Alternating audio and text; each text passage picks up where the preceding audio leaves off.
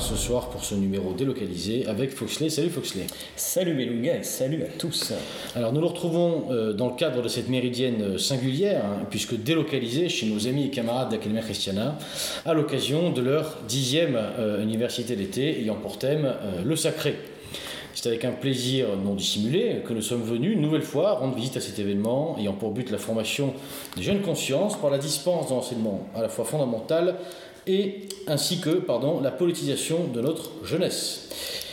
Et nous sommes certains de trouver sur ces rivages suffisamment d'eau douce, de vent et de rébellion pour que vogue le navire de nos idées pour cette nouvelle année radiophonique qui s'annonce. Alors le sacré, qui est donc le thème hein, de, cette université d'été, est une notion, est une véritable, est devenue malheureusement une véritable notion qu'on pourrait qualifier de valise, grand totem de ceux qui n'en ont pas, première victime de la libéralisation de la pensée, chacun ayant ses propres euh, sacramentaux, si je puis dire, comprenez euh, ses propres croyances et sa propre vérité. La redéfinition collective du sacré et de son rayonnement est une nécessité que nous entamons dès maintenant, donc avec cette interview de Victor Robert, euh, président, donc président, c'est bien ça le, titre d'Académie Christiana. Bonsoir Victor. Bonsoir, bonsoir chers auditeurs. Alors, première question un peu bateau, comment ça va depuis un an? Comment se porte l'association? L'association se porte très très bien. Euh, le nombre de participants euh, a continué d'augmenter. On a eu 400 demandes d'inscription cette année. On a euh, restreint ces inscriptions en sélectionnant 250 participants. on a des portes ouvertes aussi qui accueilleront 400 personnes. mais au-delà voilà, de, ces chiffres, on a développé aussi de nouvelles formations, des nouveaux rendez-vous dans l'année, des sessions de formation continues, un colloque qui va avoir lieu le 5 novembre prochain à Paris. Voilà, donc l'association se porte vraiment bien. Alors, sur le choix du, thème, donc on l'a dit, le sacré, est-ce que tu peux nous, expliquer un petit peu euh, comment vous avez procédé à ce choix? Qu'est-ce qui a justifié votre envie de porter une semaine entière de, formation autour, de cette thématique? Alors c'est un thème qui, revenait un petit peu dans les discussions, notamment au moment de la sortie du livre de Patrick Buisson, euh, La fin d'un monde, dans lequel il analysait beaucoup ce phénomène de la disparition du sacré. Euh, il y a eu aussi un événement qui, qui, a touché, je pense aussi un peu quand même les, catholiques, qui était le dernier motu proprio euh, du pape François, euh, traditionnis euh, custodes, qui, qui, revient sur le, le, le, motu proprio précédent de Benoît XVI, qui autorisait la messe traditionnelle. Et en fait, effectivement, autour de toute cette question de la liturgie, de la messe, bah, il y a aussi la question du sacré. Donc, d'une part, en tant que catholique, voilà, c'était déjà une, une question dont on on était en train de, sur laquelle on réfléchissait. Et puis voilà ce motu proprio a encore plus on va dire euh, euh, ancré la décision euh, d'aborder ce thème. Pourquoi? Parce qu'il me semble que le phénomène vraiment marquant de la fin du XXe siècle hein, qui intervient finalement dans les, 15 années 1960-1975 eh bien c'est vraiment la disparition de l'homo religiosus hein, la disparition de, de, la vie religieuse chez l'homme et que cela se manifeste en France en particulier par la collaboration de l'Église à sa propre destruction. Euh, et aujourd'hui, finalement, on est dans une société dans laquelle le sacré semble s'être totalement éclipsé, mais de nouveaux sacrés, des sacrés de substitution, apparaissent et cherchent à remplacer en quelque sorte euh, le sacré. Il y a des nouveaux dogmes on n'a pas le droit d'interroger, pas le droit de questionner hein, sur les questions écologiques, on l'a vu avec les questions du Covid. Il y a des nouveaux dieux, hein, euh, la santé, euh, l'antiracisme, il y a euh, des doctrines, hein, tout, ce qui tient lieu à la bien-pensance, au il y a un nouveau puritanisme également, qui se développe de plus en plus. On n'a plus le droit finalement de, de, faire preuve d'un petit peu de, de, de, drague, ou enfin drague, le, mot est déjà péjoratif, mais voilà, de, on, a, le flirt est prohibé. Voilà, le flirt est prohibé. Euh, donc toutes ces nouveaux puritanismes qui, revient dans la société. Euh, on a également eh bien des, nouvelles croisades hein, euh, et puis des, cérémonies religieuses. Euh, on peut penser oui, à des temps liturgiques. Hein. Il y a l'octobre rose par exemple et, bien d'autres. Les grandes processions, la marche pour le climat. vous voyez donc finalement notre époque. Enfin, je pense que l'homme reste religieux quoi qu'il arrive, mais que à partir du moment où l'Église et où finalement, enfin, où Dieu, tout simplement, hein, Nietzsche disait déjà en 1882, hein, Dieu est mort, à partir du moment où Dieu a quitté l'espace public, eh bien, il y a des divinités, des religiosités de substitution qui s'installent. ce que j'allais dire, c'est pas forcément si nouveau que ça en fait, le thème du sacré. Euh, je pense à une figure qui n'est pas forcément de notre famille politique, mais euh, je pense à l'homme révolté de Camus qui déjà faisait un peu la généalogie de la désacralisation de la société pour recréer ce que tu disais exactement, parce que je suis toi, euh, l'individu plutôt sacré, et donc sur des choses beaucoup plus, on va dire, subjectives que, on va dire, un sacré objectif qui normalement est le ciment de la société. On peut voir, et puis même, enfin, on peut remonter effectivement plus loin. Déjà, le XXe siècle, comme dit Dominique Vénère, c'est le siècle des idéologies, et, euh, et, donc à travers ces idéologies, il y a quand même aussi une forme de nouvelle religiosité, une religiosité politique. Hein, quand on voit la, ferveur qu'on peut, avoir la ferveur du fascisme, la ferveur du communisme. Hein. Finalement, des hommes sont morts pour des idées, comme finalement des martyrs seraient morts pour leur foi, en quelque sorte. Donc, c'est effectivement un phénomène propre à la modernité, euh, mais qui, je pense, s'est réellement accentué au moment de la crise de l'Église, en particulier en France, puisque l'Église était quand même, en Europe hein, de manière générale, était quand même une, institution euh, dominante et elle est devenue finalement une institution, je dis, marginale à la remorque des lobbies progressistes. Il y, a quand même quelque chose, c'est une question qu'on aurait volontiers posée euh, à Patrick Busson, on n'a pas eu malheureusement pour l'instant en tout cas ce, privilège. quelque chose qu'on pourrait dire, c'est qu'il y a quelque chose de réconfortant dans cette notion du sacré.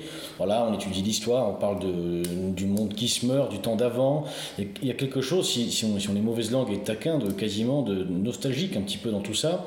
Euh, est-ce que ça est-ce peut pas laisser un peu rêveur, songeur, peut-être même sceptique euh, finalement de dire bon, est-ce que c'est vraiment le moment, euh, à l'heure où effectivement on, connaît euh, une nouvelle guerre, par exemple, sur, sur, notre, sol, sur, notre sol civilisationnel, pardon, est-ce qu'il n'y a pas mieux à, euh, finalement à faire que regarder en arrière? C'est une question peut-être un peu volontairement provocatrice, mais je suis sûr que tu vas y répondre. Alors, c'est dommage que David Engels soit déjà reparti parce qu'il a donné justement une conférence hier qui répondrait de manière excellente et bien meilleure que celle que je vais tenter de faire à cette question. Pour David Engels, le monde, en quelque sorte, l'histoire, peut être comparée au schéma hegelien thèse, antithèse, synthèse. Le Moyen Âge constituant finalement le moment thétique d'un monde holiste, avec une foi en Dieu, d'un monde finalement dont la modernité constitue en quelque sorte l'antithèse. Nous. Où en sommes-nous? Sommes-nous ceux qui finalement allons rejoindre le Moyen Âge tel qu'il était? C'est impossible. Parce que ce Moyen Âge, finalement, est une époque révolue, et la manière dont on croyait au Moyen Âge, nous ne pourrons pas la retrouver. Au Moyen Âge, l'homme ne choisissait pas de croire en Dieu. C'était une sorte d'évidence, euh, quelque chose qui allait de soi. Donc finalement, nous sommes obligés de constituer une synthèse. Cette synthèse, c'est que nous sommes après la modernité. Et pourquoi nous sommes après la modernité? Parce que nous sommes les contemporains, il suffit d'ouvrir les yeux pour cela, de l'échec absolu de la modernité poussée à son paroxysme, à l'absolutisation finalement de l'homme, Dieu, de la raison, de la domination de la raison, du rationalisme, qui aboutit aujourd'hui à, sa négation complète. Et donc on s'aperçoit que c'est un échec absolu, que l'homme qui cherche à construire un monde sans Dieu se vautre finalement dans le néant. On est quand même obligé de revenir à nos origines, en quelque sorte. Mais ce retour à nos origines ne pourra pas se faire de la même manière, finalement. On ne peut pas revenir au Moyen Âge. On est obligé d'y revenir tout en étant moderne. C'est-à-dire qu'aujourd'hui, en tant que chrétien, notre foi, elle fasse l'objet d'un choix, ce qui est déjà très moderne comme optique. Donc on est obligé d'évoluer ça. Et je pense que David Engel disait, c'est ce que vous êtes, Academia Christiana, c'est que vous êtes cette synthèse parce que vous récapitulez finalement, après la modernité, la prise de conscience finalement de la fin de cette modernité, d'où ce troisième temps en fait. Voilà. Genre je, je, et je pense que cette vision-là, en fait, le, fait de se le dire, d'en de, de, prendre conscience, permet d'éviter l'écueil effectivement du passéisme, de la nostalgie, euh, de, la complainte finalement du c'était mieux avant. Alors, la question qui, suit, en toute logique, c'est euh, une question un peu bateau qu'on pose souvent à ce micro, mais euh, que faire? Une fois qu'on a posé ce constat, une fois qu'effectivement on, a parlé de synthèse, cette synthèse, comment la rendre vivante, comment la dynamiser, euh, comment l'incarner, tout simplement, à la fois, j'allais dire, collectivement, ce que, effectivement, ce que l'Académie Christiana euh, essaye de faire depuis maintenant 10 ans, mais je veux dire aussi à la fois quasi individuellement, euh, comment ça s'incarne tout ça, parce que contrairement, euh, contrairement au éthique et, à l'antithèse qu'on nous a servi, ces deux-là sont bien incarnés, effectivement on voit bien que tout cela n'est plus possible, mais malgré tout, quelle est l'incarnation de demain? Comment rendre tout ça vivant? Que dire à un jeune de 20 ans, puisque je crois que c'est la, population largement majoritaire au sein de l'université d'été, que, que leur dire sur l'engagement personnel, militant Quelles sont les pistes finalement à explorer Alors, à l'échelle individuelle, je dirais que la première chose, c'est de se réapproprier cet héritage en le comprenant et tout simplement en le redécouvrant. Hein, parce que de par l'état aujourd'hui de l'éducation, de l'histoire qui est donnée, finalement, il y a tout encore un monde à redécouvrir. Donc il faut redécouvrir ce monde, mais il faut essayer de le pénétrer, de le comprendre, de le méditer. Et ça, c'est déjà un travail à faire à l'échelle individuelle, un travail finalement d'intériorité qui est énorme, parce qu'à l'heure des réseaux sociaux, à l'heure des notifications permanentes, aller rechercher dans notre héritage euh, à la source finalement euh, ce, qui, ce qui nous relie au divin, ce qui nous relie à notre histoire, ce qui nous relie à notre tradition, euh, ça demande des efforts qui sont aujourd'hui considérables pour un jeune de 20 ans. Ensuite, il y a un effort collectif à faire qui vise, à mon avis, enfin, c'est ce que nous essayons de produire à Academia Christiana, tout un, un combat culturel peut-être pour qu'une élite se constitue, puisque je pense que les masses ne changeront pas, les masses ne font que toujours que suivre euh, un mouvement dominant. Les masses n'aspirent pas à la liberté, les masses aspirent finalement à, se rassurer dans un conformisme, mais au moins que voilà, peut-être euh, ce, mouvement que nous essayons de constituer, ces élites que nous essayons petit à petit de, former euh, en nos rangs, ces futurs pères et mères de famille, ces futurs enseignants, ces futurs artisans, ces futurs chefs d'entreprise qui passent parmi nous, puissent incarner en quelque sorte le renouveau d'un homme qui se réapproprie le sacré parce qu'il se l'est réapproprié déjà premièrement intérieurement, mais qu'il en vit aussi de manière communautaire. Et ça passe par des choses simples. Hein. Encore une fois, euh, nos moyens sont, humbles. Hein. C'est euh, le, retour des fêtes communautaires, c'est le retour de l'entraide communautaire, de la solidarité communautaire, des valeurs familiales. Euh, voilà, toutes ces choses finalement que nous essayons de, soutenir, de développer au sein de l'Académie chrétienne. Alors, euh, pour aller un, petit peu plus en avant, est-ce qu'on peut, euh, est qu'on peut essayer de deviner un petit peu les, prochaines pistes d'exploration? Puisque là, à, écouter ce qu'on dit sur, le, sur cette thématique du sacré et sur cette volonté de, de synthèse caractériser, enfin expliquer, euh, oui, je fais, je fais plein de bêtises pour le son et Foxley, qui est en charge de la technique, me reprend. je suis pire qu'un pire, pire qu'un pire qu'un cancre à l'université d'été de la Christiana. Bref, passons entendre ces mots, en fait, on, passe euh, d'une vision euh, qu'on pourrait avoir un peu simpliste du sacré, en se disant, tiens, ils vont, ils vont grosso modo parler d'une religion, d'une foi, et on se rend compte qu'il y a une vision beaucoup plus globale sur la vie en général. Alors, qu'est-ce qui resterait comme thème, euh, finalement, d'importance à aborder peut-être pour les années futures. Est-ce qu'il y a une suite logique à, cette thématique qui est prévue, peut-être, ou, pas du tout? D'autant que j'aimerais compléter la question, vous avez quand même, si je me trompe, une vision quand même assez catholique du sacré, finalement, et ça tourne, enfin, je me, dis-moi si je me trompe, mais finalement, vous avez votre axe c'est déjà presque tout indiqué.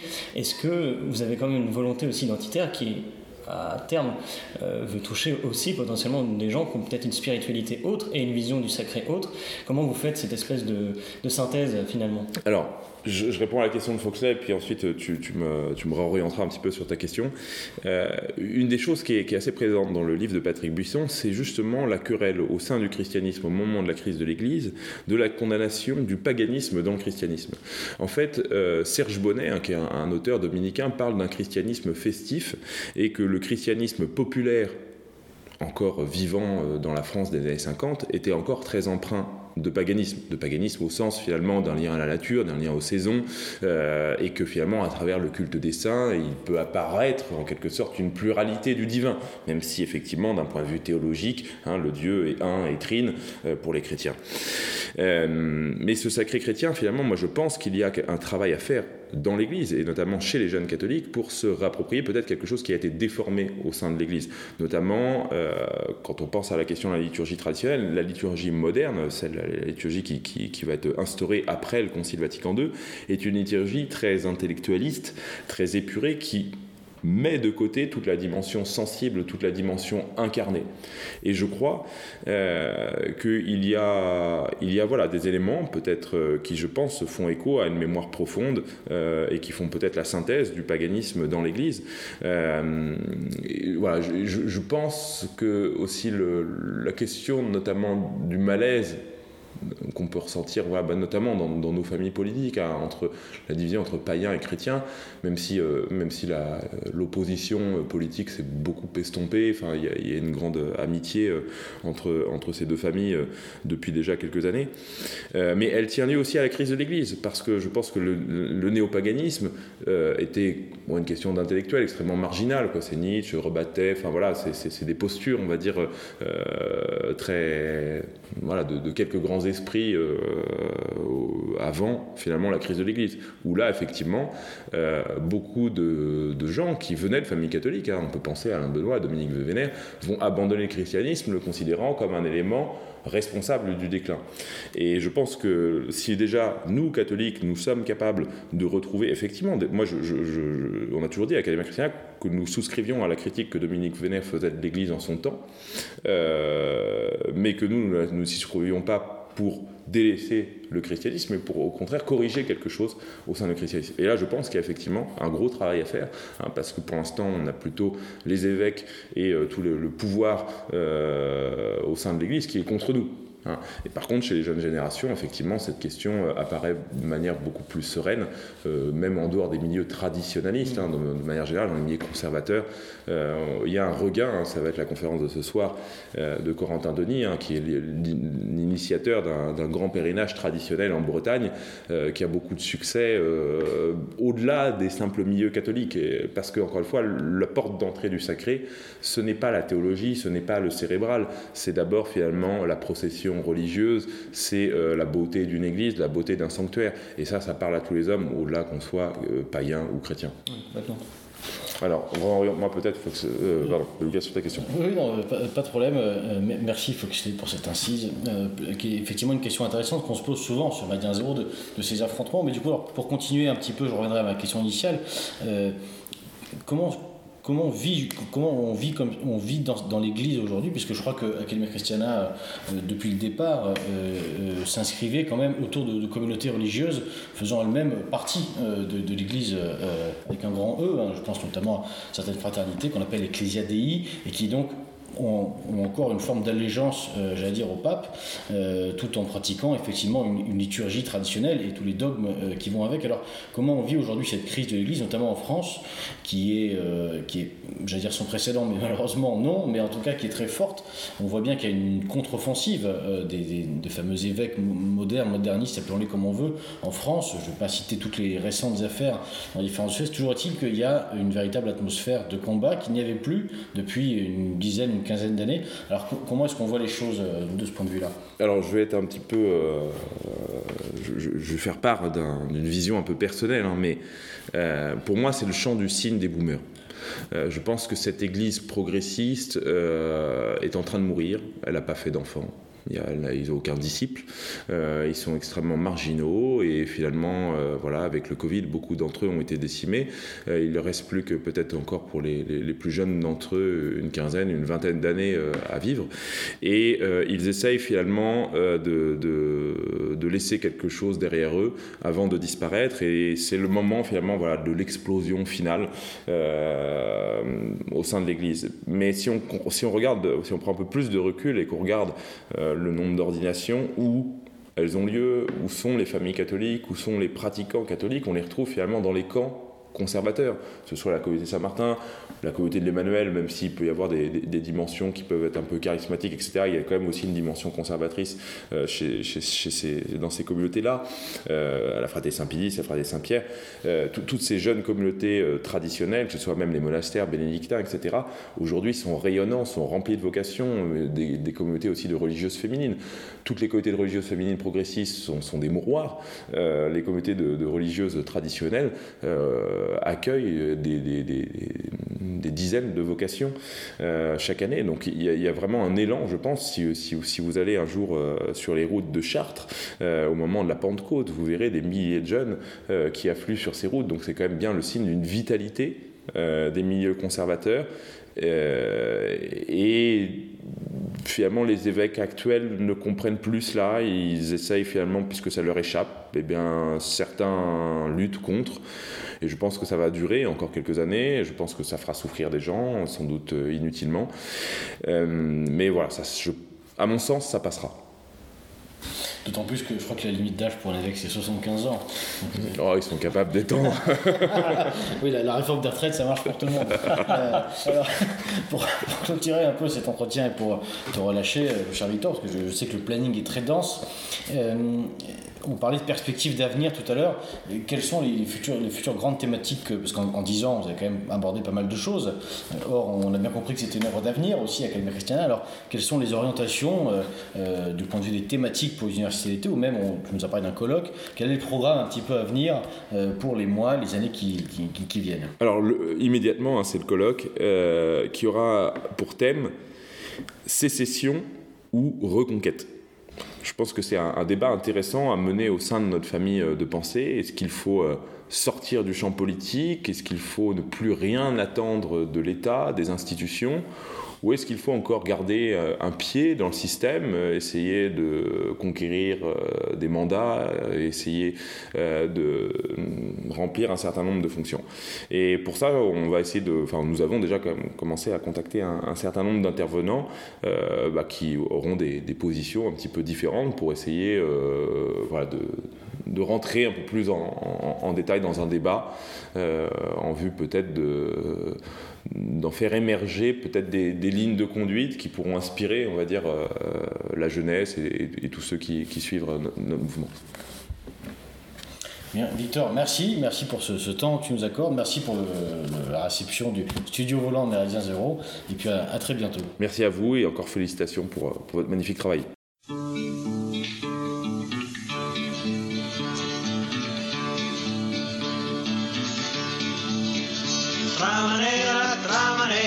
Sol con te si fa carriera, tra maniera, tra maniera, tu dai la felicità.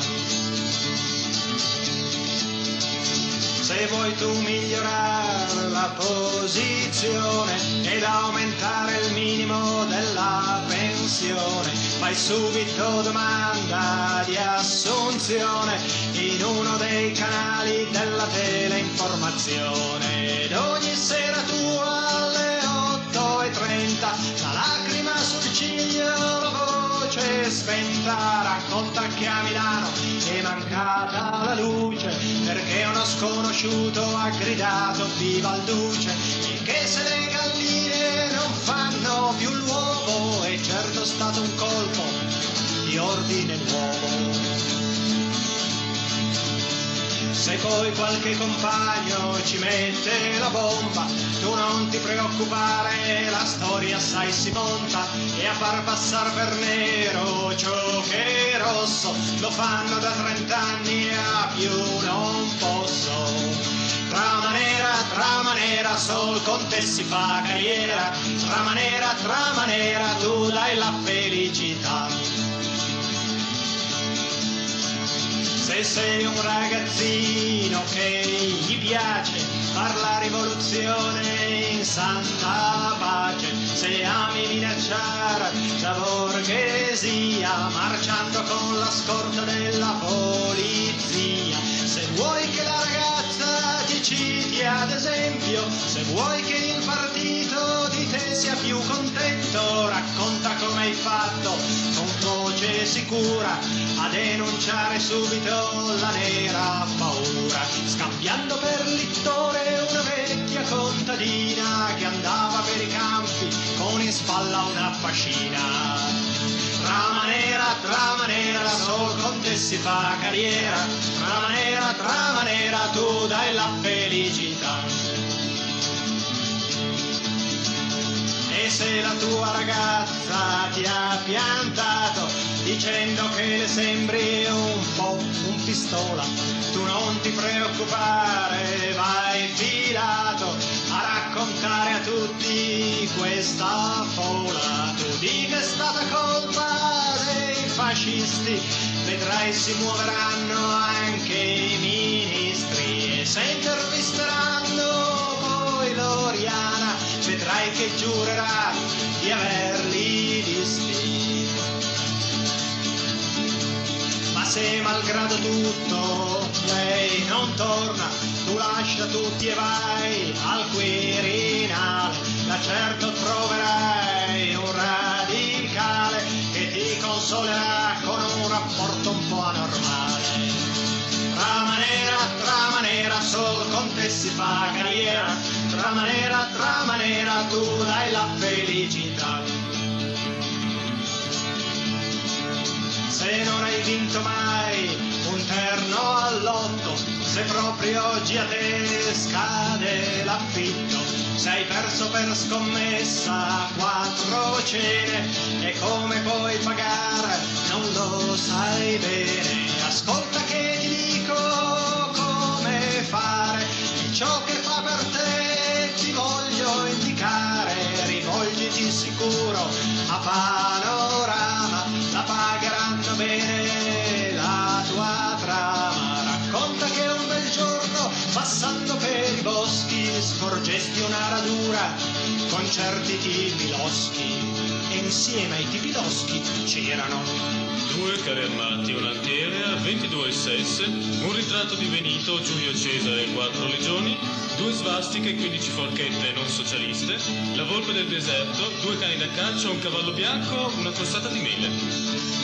e la soddisfazione avrai eccezionale di essere nominato eroe nazionale. Trama nera, trama nera, sol con te si fa carriera. Trama nera, trama nera, tu dai la felicità. Trama nera, trama nera, sol con te si fa carriera. Trama nera, trama nera, tu dai la felicità. Bien, de retour, euh, d'ailleurs toujours en compagnie de Foxley euh, lors de cette dixième université d'Academia Christiana. Euh, et nous retrouvons cette fois-ci un intervenant, un conférencier qui nous fait le plaisir de s'arrêter à notre micro, à savoir Julien. Bonjour Julien. Bonjour à vous. Julien, donc, qui interviendra un petit peu plus tard dans la semaine. Cette fois-ci, ne- chers auditeurs, nous ne sommes pas venus pour clôturer, nous sommes venus quasiment en ouverture au début. Julien, donc, qui interviendra dans le cadre de cette thématique du secret avec une conférence qui a pour titre euh, Nouveau dogme ou euh, conspirationnisme, conspirationniste peut-être, Non, conspirationnisme. conspirationnisme. Euh, alors, première question toute simple, est-ce que tu peux nous présenter un petit peu le propos euh, de, de ta conférence? Alors, en réalité, le- la- ma conférence tiendra en, en trois grands points principaux. Le premier, c'est d'expliciter quels sont les nouveaux dogmes et les nouvelles religions qui nous sont proposées voire imposées par les gens qui nous gouvernent. On va appeler ça l'oligarchie, nos gouvernants, nos maîtres, euh, tout- un peu tout, tout- ce qu'on veut comme vocabulaire pour les, pour les, pour les décrire. Et puis, euh, en quoi ces nouveaux dogmes ont, les mêmes caractéristiques de sacralité, euh, de, mysticité, je dirais, que, les, que les dogmes des anciennes religions, enfin les anciennes, que les religions monothéistes? Quand je dis anciennes, c'est parce qu'elles sont peu à peu remplacées justement par ces nouvelles religions. Je crois que mon camarade Thibault Mercier va faire une conférence justement sur la religion des droits de l'homme. C'est exactement ça. Ce sont- des nouvelles religions avec des dogmes du clergé, euh, des, sacrements, euh, des, pratiques euh, vraiment qui sont mystiques et qui sont imposées. Et puis le, le deuxième chapitre, ce sera pour expliciter comment l'État et comment les gouvernements font pour imposer aux populations ces nouveaux dogmes, comment faire pour qu'ils rentrent bien dans la tête des gens et qu'ils ne puissent pas y échapper. Et puis la troisième partie, eh bien, ce sera euh, la, partie euh, sur le, conspirationnisme qui est en réalité une réponse à, à ces nouveaux dogmes, puisque euh, quand vous remettez en question un ou plusieurs de ces dogmes, euh, c'est la première étiquette qu'on va vous euh, coller et vous appliquer, c'est celle d'être complotiste ou conspirationniste. Et euh, je vais essayer d'expliquer en quoi, en réalité, ceux qui conspirent et qui complotent, c'est pas nous, justement, ce sont les gens qui nous gouvernent, et que pour eux, c'est l'arme pour désamorcer un peu no- notre réflexion et nous maintenir en, esclavage, c'est de nous taxer d'être conspirationnistes et nous-mêmes d'être complotistes, alors qu'en fait, ce sont eux qui complotent. Et euh, je vais essayer de- de- d'expliquer aussi et de proposer aux gens de devenir euh, conspirationnistes euh, au sens le plus noble qu'il soit, et pas comme parfois on peut le- le- le- le- l'entendre euh, par-ci par-là. Voilà. Et, redonner un peu ces lettres de noblesse au fait de, conspirer et notamment de, réfléchir et d'être capable d'avoir le courage de remettre en question certains de ces dogmes, pas tous, et de ne pas réagir de manière pavlovienne. Une troisième voie entre l'abonnement à libération et, la croyance dans les reptiliens. C'est exactement ça. C'est exactement ça. C'est euh, euh, ni avion magique ni extraterrestre. si je peux voilà, faire cette petite, cette petite provocation. Effectivement. Alors moi, ce, que, ce, que, tu dis un peu sur les, sur les nouveaux dogmes me fait penser au livre d'un auteur dont j'arrive jamais à prononcer le nom, tout simplement parce qu'il est israélien. Je crois que le, dernier euh, mot du nom de famille, c'est Harari. Et euh, il a écrit donc plusieurs bouquins, Homo sapiens, notamment Homo Deus, qui est une espèce de traité, une espèce de recherche, de réflexion sur justement la religion. Alors lui, évidemment, c'est un chantre du mondialisme. Euh, c'est peut-être un des grands maîtres du grand Jacques, hein, je ne sais pas. Enfin, en tout cas, on n'est clairement pas du même bord. Non, c'est intéressant de les lire. Et donc lui, ce qu'il développait, alors c'était en 2010, hein, déjà dans Homo Deus, il expliquait que la religion de demain, c'était le dataïsme. Il appelait ça comme ça. Donc une espèce de, croyance euh, euh, voilà, aveugle et, sans borne envers euh, la data, donc cette somme de données, etc. Est-ce que ça rejoint finalement un petit peu ce que tu veux décrire avec cette partie sur les nouveaux dogmes? Alors, pas, forcément, mais je vais évidemment l'évoquer dans le, dans le, cadre de ma conférence, puisque j'espère qu'aujourd'hui tous nos auditeurs et même une partie de nos concitoyens aura compris que la pandémie n'a servi qu'à instaurer et à distiller du contrôle, du contrôle via justement les données, les QR codes, une généralisation euh, du traçage. Euh, ça rejoint également euh, évidemment le, réchauffement climatique, puisqu'on parle de plus en plus de restrictions climatiques. Et donc tout ça, ça se rejoint derrière, effectivement, je ne sais pas si c'est de la croyance ou pas envers les, les datas, mais en tout cas, on, se rend bien compte que c'est ce qui nous propose, le monde qui nous est proposé, c'est un monde de surveillance totale et systématique, avec des bons points. C'est vraiment le crédit social à la chinoise. D'ailleurs, le Sénat a, a expliqué que la Chine et d'autres pays d'Asie étaient des, exemples à, suivre. Et donc, euh, on, est complètement là-dedans. C'est-à-dire qu'on est dans le, contrôle total des gens. Euh, vous avez le droit de sortir, vous, n'avez pas le droit de sortir. Vous, avez le droit de faire le plein d'essence parce que vous avez un métier important pour, le, pour la société. Et puis vous, vous avez un, métier subalterne. Vous n'êtes pas important pour, pour la société. Donc vous, vous n'avez pas le droit de prendre d'essence ou vous n'avez pas le droit de faire vos courses dans le cadre des confinements de, de la pandémie. Et donc, on est, on est complètement là-dedans. C'est-à-dire que c'est vraiment une, restriction totale des libertés avec des bons points qu'on gagne, qu'on perd. Euh, et, ça a été instauré un peu avec le permis à points d'ailleurs. Moi, à chaque fois, je pense à ça. C'est vraiment notre vie entière va être un permis à points. On va pouvoir gagner des points euh, via des peut-être des, euh,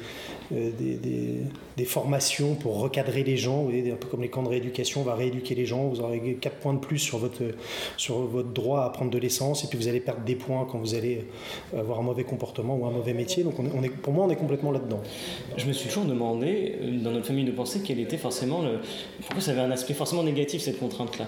Euh, Je m'explique. Si jamais demain, nous, euh, en tout cas notre milieu, prenait le pouvoir, je pense qu'on serait plutôt pour un État fort, un État contraignant. Finalement, c'est même la définition de l'État, celui qui a la légitimité de la contrainte. Et donc, je ne vois pas en quoi cette surcontrainte peut être un problème. Moi, je le vois bien. Je pose forcément une question un, peu piquante parce que est-ce que nous, on ferait différemment si on prenait à un moment donné les rênes?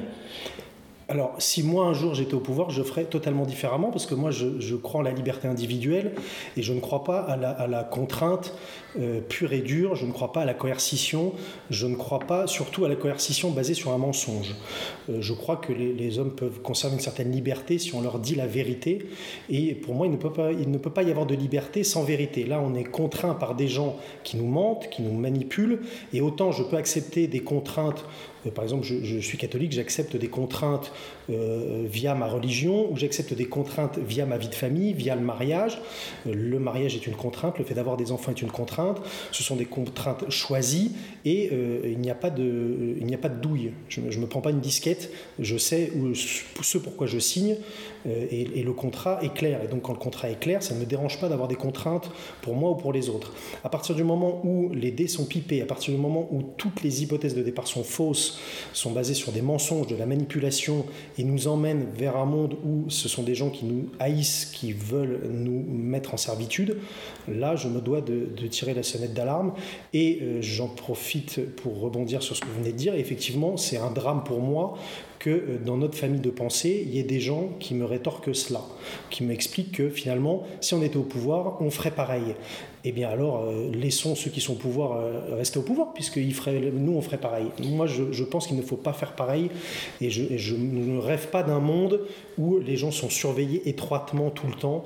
Euh, moi je ne mets pas mes enfants sous vidéosurveillance H24 sous prétexte que je veux leur bien ou leur sécurité. Je crois aussi à l'aléa de la vie, et je crois que la vie c'est aussi ça, c'est ces aléas, ces incertitudes, et je ne crois pas à un monde de, contraintes, et ce n'est pas du tout ce que je promeux.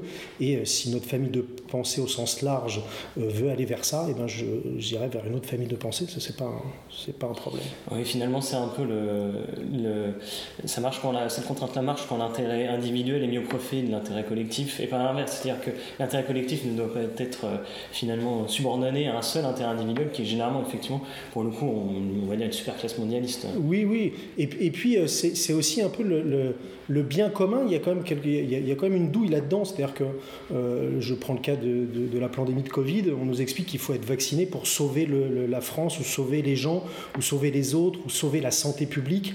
Euh, c'est une supercherie sans nom et si on veut sauver la, santé publique, on n'a qu'à arrêter de démanteler l'hôpital comme on le fait depuis 40 ou 50 ans. On a, on a qu'à arrêter de, harceler les, médecins euh, généralistes libéraux euh, et, les noyer et, les pousser au suicide et, à l'abandon de leur, cabinet.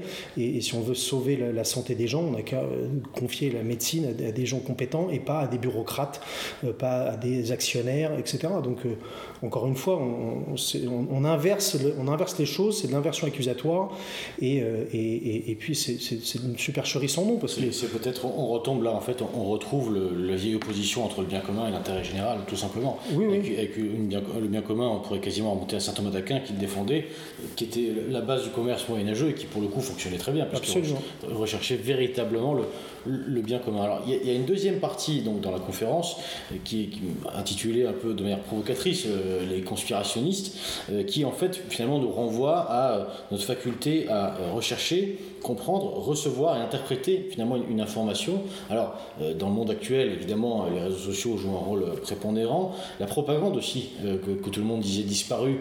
depuis le 24 février, on s'aperçoit, de, dernier, on s'aperçoit qu'elle fait son retour en, grande pompe. Hein, comment, le, les, théoriciens de propagandistes euh, début 20e siècle n'ont rien à envier à, ceux, d'aujourd'hui. Alors, Comment aborder ça et surtout comment enseigner ça à des jeunes de 20 ans qui, répétons-le, hein, sont vraiment la, population majoritaire au sein de l'université d'été. C'est une population qui est très exposée euh, au règne de l'émotion qu'on peut trouver sur les réseaux sociaux, à, la bonne image qui fait plaisir et j'allais dire aussi et c'est un écueil pour le coup de notre famille de pensée, à, euh, à l'information réconfortante. C'est-à-dire que du moment que l'information nous plaît, euh, du moment qu'on nous dit que voilà, c'est un arabe qui est tué un chauffeur de bus, on ne prend pas la peine d'aller le vérifier. Alors peut-être que c'est le cas, mais on se fait aussi piéger. Alors comment aborder ça justement dans un cadre aussi, euh, aussi j'allais dire, euh, important que celui d'une jeunesse comme celle qu'on a ici? Déjà, la, première chose, et c'est une, des choses que je, vais essayer d'aborder, de leur faire comprendre, c'est que le, principal dogme déjà à remettre en cause, c'est euh, les gens qui nous gouvernent veulent notre bien et ils sont incompétents et bêtes. je, je, le répète à qui veut l'entendre depuis plus de deux ans, s'il y a un crétin dans l'histoire, c'est certainement pas Macron, c'est certainement pas Bill Gates, c'est certainement pas Jacques Attali et c'est certainement pas le professeur Salomon. S'il y a un crétin dans l'histoire, c'est celui qui porte un masque, qui se fait injecter de l'ARN messager et qui reste confiné chez lui. C'est celui-là le crétin. Et donc, il y a une tendance dans notre famille politique à une espèce de, presque d'orgueil où nous on sera intelligent, on comprend tout et, euh, et, puis eux ils sont bêtes. Bon, alors ils font des erreurs évidemment dans le cadre de, de la gestion de cette pandémie, ils ont fait des erreurs, ils n'ont commis pratiquement aucune erreur pratiquement aucune erreur. Donc le premier dogme qu'il faut remettre en question, c'est les gens qui nous gouvernent veulent notre bien. À partir du moment où on a compris ça, déjà on a fait un, très grand pas en avant. Mais ça bouleverse toute la grille de lecture qu'ont euh, les, les, Français de la politique. Donc c'est vrai que c'est très compliqué. Et une fois qu'on remet en question ce dogme, eh ben, tout le reste s'écroule comme un château de cartes parce qu'on regarde les événements à, la lueur d'une autre, manière. On prend, prend la, problématique euh, par un autre biais. Et là, d'un seul coup, il y a beaucoup de choses qui s'éclairent. Donc ça déjà, c'est la première chose. Je pense que c'est important euh, d'intégrer ça Et après, vraiment, tout le reste, c'est juste avoir le courage de, de, rechercher, le courage de faire aussi parfois confiance à son instinct et à son bon sens, à ce qu'on voit autour de soi, plutôt qu'aux médias. Et en fait, moi, je me rends compte que notre famille de pensée critique la propagande médiatique, critique BFM, mais pourtant, j'ai vu beaucoup de camarades, y compris des, des gens qui ont, 40, 45 ans, rompus à la politique, des vieux militants, qui m'ont recraché pratiquement mot pour mot euh, la doxa qu'ils avaient entendue à la télé. Et donc ça, c'est quand même extrêmement inquiétant, parce qu'en fait, ça veut dire que dès que les gens ont peur, euh, que ce soit du réchauffement climatique, que ce soit d'une pandémie, que ce soit des attentats, que ce soit d'une guerre, que ce soit de je ne sais quoi, dès que les gens ont peur, euh, d'un seul coup, ils perdent toute toute notion de, toute réflexion, tout recul, et c'est ça qui est plus inquiétant d'ailleurs que, que le, travail de nos ennemis, qu'on finit par connaître, mais c'est le, manque de, courage, de discernement euh, de, nos camarades et de nos amis. Et après, euh, il faut aussi comprendre que euh, tout le monde, à un moment ou à un autre, va être conspirationniste ou complotiste, ou en tout cas va être taxé d'être complotiste ou conspirationniste. Euh, moi j'ai des camarades qui m'ont dit que j'étais complotiste sur le Covid, et puis euh, eux-mêmes sont, euh, les médias mainstream, les taxent d'être complotistes sur le grand remplacement. C'est-à-dire qu'à un moment, on, veut toujours essayer de se dédouaner d'être complotiste en taxant les autres d'être complotistes, mais en fait, à un moment, vous êtes forcément rattrapé par la patrouille. Et, demain, un livre de biologie de, de collège sera un ouvrage conspirationniste parce que on expliquera qu'il y a des hommes et des femmes.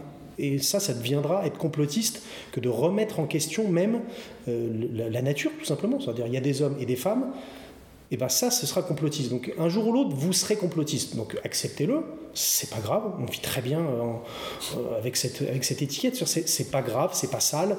Et, surtout, il faut vraiment que ces, gamins comprennent que euh, c'est une arme terrible. L'anticonspirationnisme, euh, même comme l'antiracisme, sont des armes euh, redoutables et à force de ne pas vouloir passer pour des racistes, à force de ne pas vouloir passer pour des antisémites, à force de ne pas vouloir passer pour des complotistes, à force de ne pas vouloir passer pour ceci ou cela, eh ben on abandonne les combats les uns après les autres et on va de défaite en défaite et malheureusement pour le moment pas jusqu'à la victoire. Alors, euh, dernière question peut-être un, peu plus large pour inscrire cette conférence dans, le, dans, la thématique du sacré. C'est vrai qu'à première vue on pourrait se demander tiens quel est le rapport, mais finalement ça nous renvoie quasiment à la réforme avec euh, l'accès à l'information, la manière dont on va traiter l'information qui est une véritable porte d'entrée au, sacré. Est-ce que c'est ça le, lien qui est fait ou est-ce que c'est autre chose? Non, non, non. le le, sacré, c'est le, fait que quelque chose ne puisse pas être remis en question. C'est la, définition même du dogme, c'est on ne peut pas le remettre en question. Euh, la Sainte Trinité chez les catholiques, c'est un dogme. Euh, voilà. Et là, on, est face à des nouveaux dogmes qui ne peuvent pas être remis en question. Et l'information, on a de l'accès à l'information, mais euh, on, ne sait pas l'utiliser, on ne sait pas la, manier, et on réagit, comme vous le disiez tout à l'heure, de manière très émotionnelle et un peu comme des, comme des groupies ou des, ou des, vous savez, des, des, supporters de foot. Des hein. supporters de foot. ou, Malheureusement, on le voit trop. trop moi, je critique pas les supporters de foot pour l'avoir été pendant, des années, mais il y a un petit peu de ça. C'est-à-dire qu'à un moment, on ne peut pas accepter euh, euh, des choses qui remettent, en, question quelque chose qu'on aime bien. Les gens deviennent de plus en plus binaires, euh, schizophrènes, parce qu'en fait, les gens deviennent totalement schizophrènes sur ces thématiques-là, sur le réchauffement climatique, sur l'écologie, sur, la santé, etc. Les gens deviennent schizophrènes et ils ont un accès à l'information, mais ils ne sont pas capables de l'utiliser, ils ne sont pas capables de la trier, ils ne sont pas capables de recouper les informations entre elles et de, le faire avec du recul, d'observer ce qui se passe. Ils ont tellement peur, euh, soit d'un virus, soit d'un attentat, soit de la guerre, soit d'être taxés d'être complotistes, que tout de suite ils, sont dans, la défensive. Et je pense que le, temps n'est plus à, la être dans la défensive. Je pense qu'il faut maintenant passer à l'attaque, passer à l'action, euh, démanteler euh, tous les, tous les, tous les réseaux de, manipulation, la, propagande, dénoncer les, techniques de, manipulation psychologique qui sont utilisées, les techniques même de torture psychologique. Vous renseignerez sur la, charte de Biderman et, vous réfléchirez à ces deux ans de, de, mesures Covid et vous verrez que vous prenez les, huit articles de la charte de Biderman et à la lettre, ça fait partie du plan qui a été exécuté. Et donc, voilà. Et, passer, à, passer à l'offensive, passer à l'attaque, c'est un, un, prof de boxe qui nous, voilà, qui, qui nous le dit. Donc c'est un, un, conseil, chers auditeurs, qu'il faut savoir écouter et entendre. Julien, merci beaucoup. Merci Alors, à vous pris, de votre, pris le temps de votre pour temps. Euh, merci beaucoup et puis bonne fin du VDT. On va essayer. Merci. Sont des hommes de grand courage, ceux qui partiront avec nous. Ils ne craindront point les coups, ni les ni l'avantage. Du péril seront jaloux. Tous ceux qui partiront ce seront de hardi pilotes, les gars que nous embarquerons,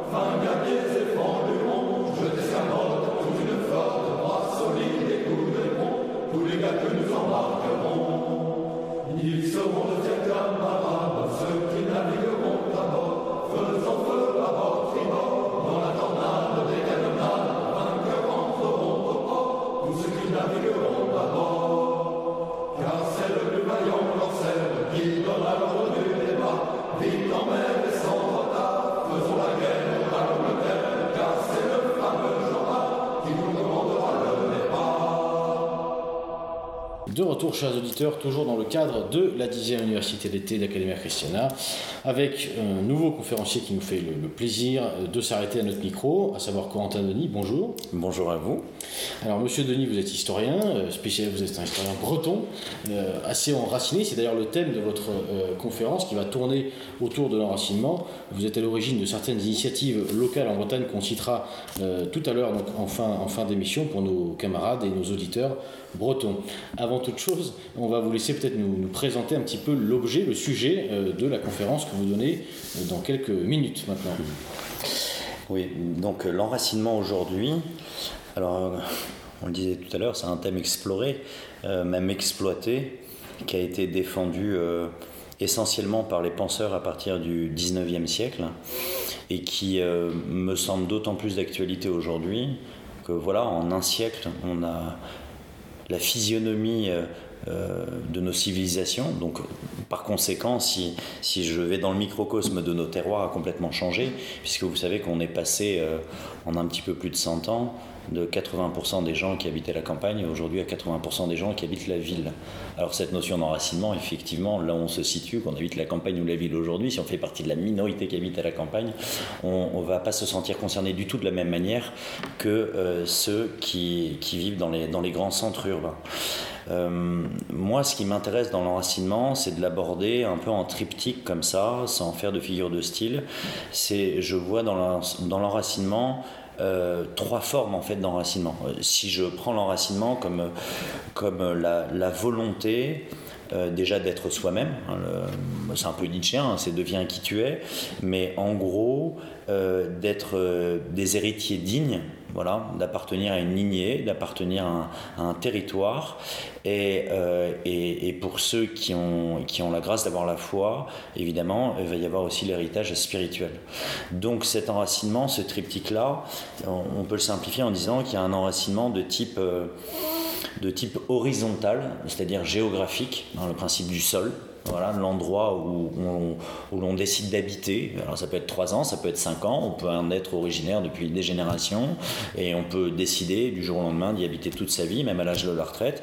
Mais à partir du moment où on est quelque part, voilà, on a déjà la capacité euh, d'occuper ce, ce lieu-là et du coup, ça c'est l'enracinement géographique. Après, évidemment, il y a un enracinement euh, de nature verticale qui est l'enracinement historique, dans l'histoire. Et ça, c'est le sens de l'héritage, le sens de la lignée.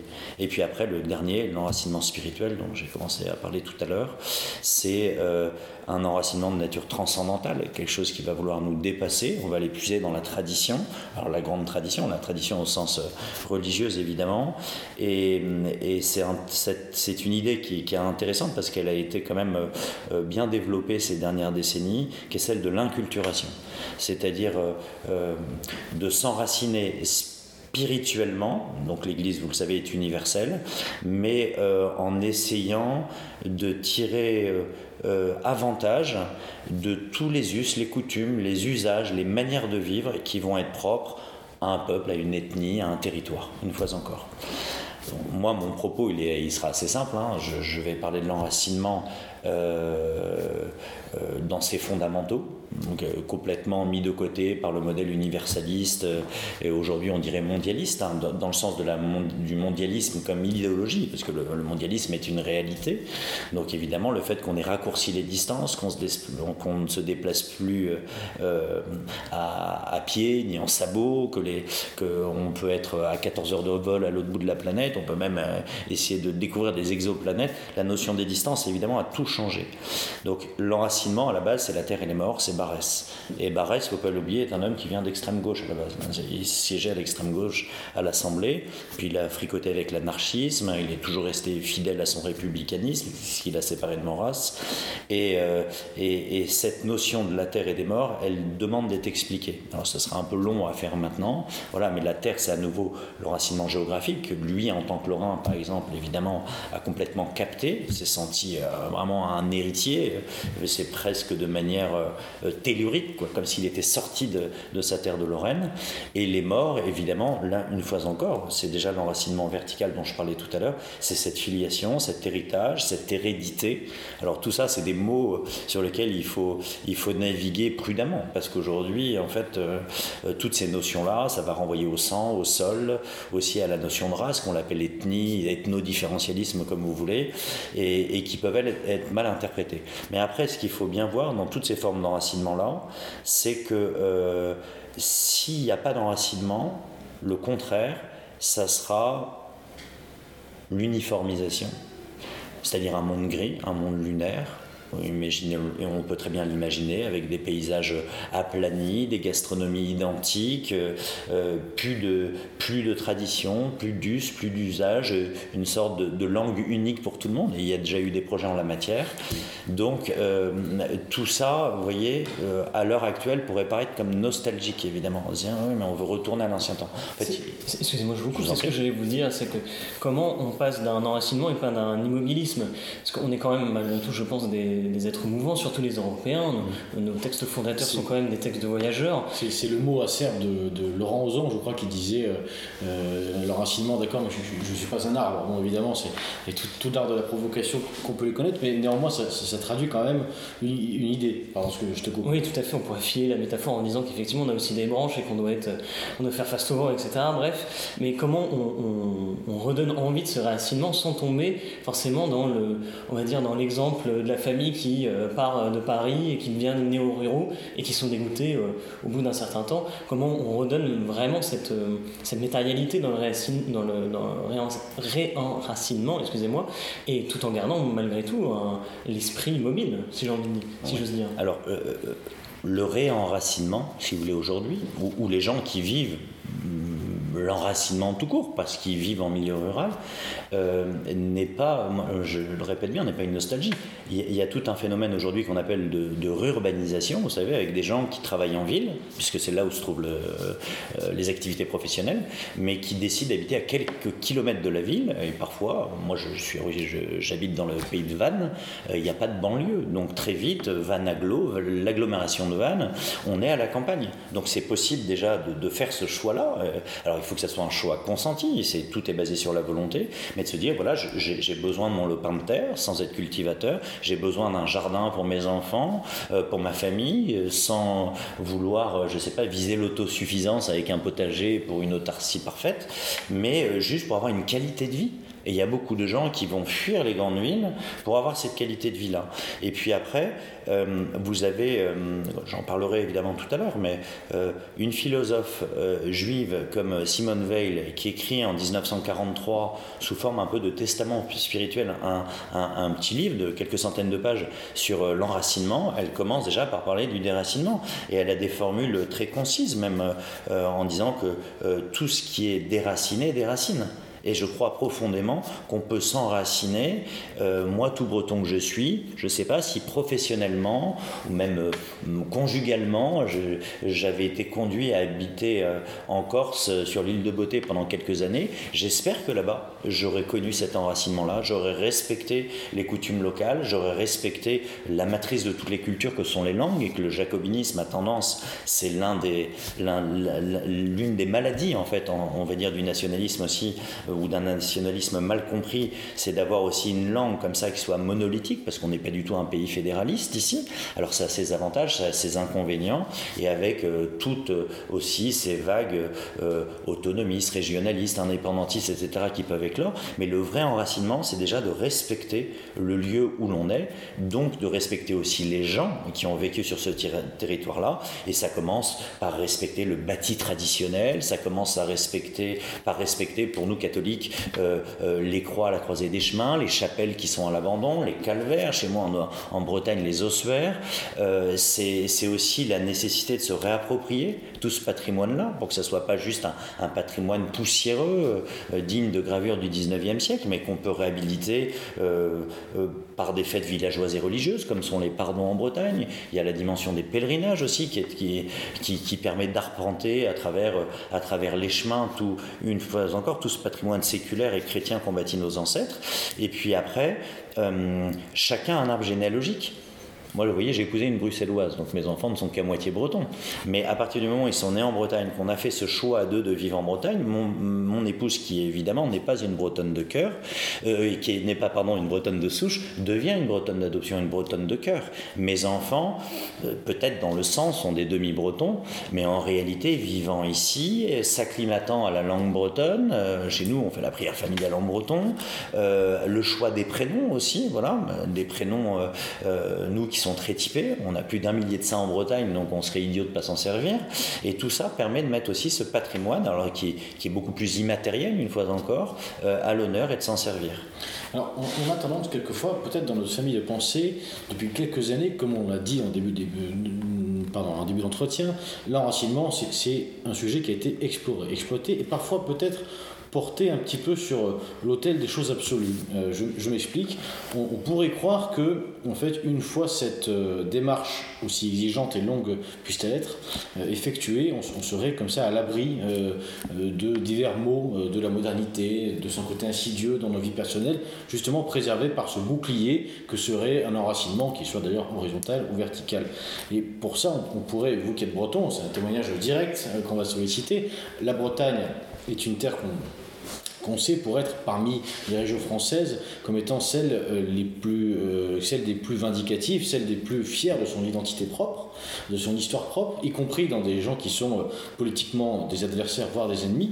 Or, on sait bien que la Bretagne est loin d'être une terre propice pour le coup aux idées, disons-le très largement nationalistes, et j'allais dire une terre, une terre aussi d'accueil pour les populations qui, elles, ne seront jamais bretonnes de cœur, et on, le sait bien. Alors Comment expliquer cette dualité et surtout, est-ce qu'il n'y a pas peut-être une, voie de sortie de, cette espèce de, paradigme dans lequel on se fait enfermer, qui voudrait dire que d'un côté, euh, l'enracinement, ça serait la réponse à tout, mais d'un autre côté, on, voit bien que euh, ça ne l'est absolument pas. Alors, le, de quoi faut-il accompagner cette idée, cette notion d'enracinement pour sortir de ça, justement? Oui, alors là, dis donc, il nous faudrait du temps pour développer tout ça. Euh, en plus, l'exemple breton, effectivement, est intéressant, je le connais bien, il est aussi extrêmement paradoxal. Euh, moi, ce qui m'intéresse en histoire, c'est comme tout le monde, pour discerner, c'est le temps long. Donc là, ce dont vous me parlez, on est sur de la Bretagne d'après-guerre. Elle s'est fait déchristianiser dans les premières régions rouges, effectivement au 19e siècle, fin du 19e siècle, l'apparition des, premiers mouvements ouvriers, mais comme c'était une terre essentiellement rurale, quoi, paysanne et maritime, euh, la Bretagne a été à l'abri des mots de la modernité. Euh, Xavier Graal qui parlait même de la grande ville de Paris, où 300 000 Bretons sont allés en diaspora comme de la grande putain, hein, excusez-moi de ce mot-là, mais c'était, voilà, la ville était symbole de décadence. Donc, je crois déjà que la Bretagne, elle s'est reconstruite après-guerre dans son identité euh, qui, euh, euh, qui lui était reproché du fait que, comme partout, 5% étaient allés dans la résistance, 5% avaient collaboré et le reste, 90% d'attentistes.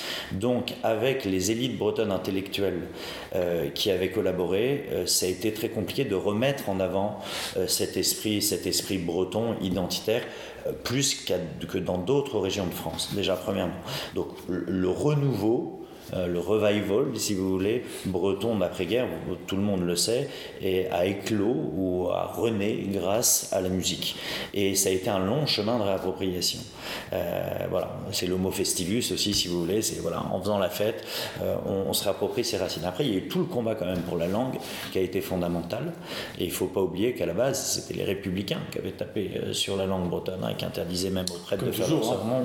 Et, et aujourd'hui, les choses se sont inversées. Nous, par exemple, avec le pèlerinage Brace qu'on a mis en place, je ne vous cache pas qu'on a l'impression d'être missionnaire dans les deux sens. À la fois en se réappropriant la langue bretonne, qui effectivement, grosso modo, avait été une euh, forme de précaré de la gauche, Hein. Euh, et, euh, et, du côté de la tradition, puisque nous, la messe est célébrée en moitié extraordinaire, euh, c'est pas forcément évident de faire comprendre, ce qui pour moi en tout cas est naturel, qu'il fallait chanter des cantiques en breton quand on avait un pèlerinage dont l'intitulé c'était le pèlerinage pour la Bretagne, pas le pèlerinage pour la France. Il y a d'autres pèlerinages, on peut prier pour la France et on peut faire des pèlerinages pour la France pour toutes les causes en Bretagne. Mais là, nous, on avait un pèlerinage pour prier pour la Bretagne, pour notre pays, pour les Bretons, pour qu'elle garde sa foi, etc. Donc, eh aller faire comprendre à certains prêtres de la tradition qu'il faut chanter des cantiques en breton, vous savez, pour eux, ils préféraient parfois chanter des cantiques en l'honneur de Saint-Louis ou de Jeanne d'Arc, etc. Donc, voilà, il y a tout un travail de réappropriation qu'il faut faire dans tous les camps. Et après, ce décalage entre un enracinement qui peut exister, notamment dans le centre-Bretagne, où les gens sont encore très attachés à leur terre, comme autrefois, euh, avec, euh, on va dire, euh, les nouveaux mouvements de migration, en tout cas actuels, ou même l'immigration tout court. Hein, on, on, peut aller jusqu'à parler de grand remplacement. La Bretagne est très à l'écart. Vous la regardez sur la cartographie française, il n'y a pas d'immigration en Bretagne. Il n'y a pas d'immigration dans les terroirs bretons. Il y en a une fois encore que dans les grandes villes. Celles-là sont impactées. Donc le breton ne réalise pas. Il y a toujours, si vous voulez, un décalage entre euh, euh, alors évidemment, ceux qui lisent, ceux qui réfléchissent, ceux qui se réinforment. Les abonnés de Vraies Infos, Par exemple, mais ils ne sont pas tout seuls, et heureusement. Euh, et ceux qui euh, se réveillent une fois qu'une forme de, danger potentiel, quel qu'il soit, en fait, se, trouve à leur porte. Donc il y a un décalage entre le, réel qui ne se manifeste pas encore pour eux. À mon sens, c'est parce que tout le monde, à un moment, fait sa prise de conscience quand un point d'équilibre ou un point de bascule, si vous voulez, euh, euh, est constaté. Et à mon sens, il n'est pas encore en Bretagne. Alors, il peut y avoir beaucoup d'idéologie derrière, mais c'est à mon sens, c'est qu'une question de temps. D'accord, mais néanmoins, c'est quand même paradoxal, vous l'avez dit, de, constater cette, euh, présence, c'est quasi schizophrénique, quoi. Chez, tout, tout, un tas de populations, qu'elles soient d'ailleurs bretonnes, on peut parler aussi, on aurait pu parler des Basques, vous avez évoqué les, Corses, j'ai des gens qui sont à la fois vraiment porteurs d'un enracinement très localiste, même, on pourrait même citer les indépendantistes catalans, par exemple, qui sont porteurs, pour le coup, de plus qu'une histoire, se revendiquent comme, un pays, mais qui auraient pour premier réflexe, finalement, d'intégrer des, structures comme, l'Union européenne.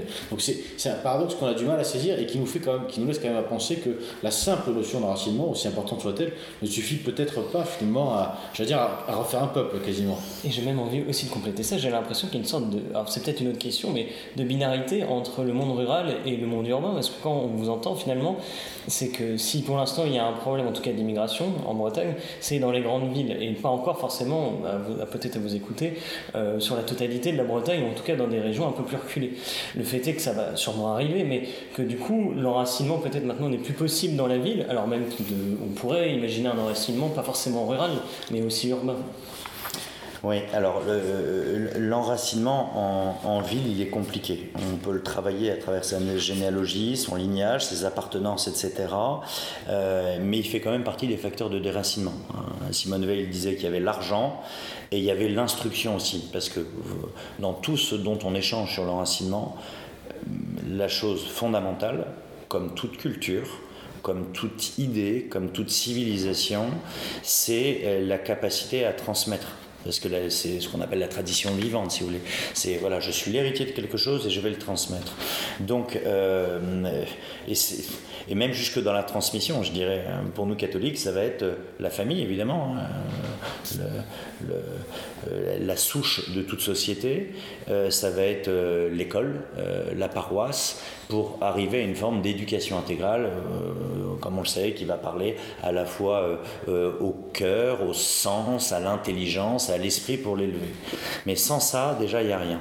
Après, sur la capacité des gens enracinés à accueillir les autres, si elle est dans un but altruiste, non idéologique et charitable, elle est évidente. Je, pense que plus quelqu'un est enraciné, plus il a de compréhension pour la culture des autres. Ce qui ne veut pas dire qu'on va aller dans un syncrétisme. Ça, sinon, on irait dans l'idéologie, parce que sinon, on retombe sur l'image de l'homme gris dont je parlais tout à l'heure.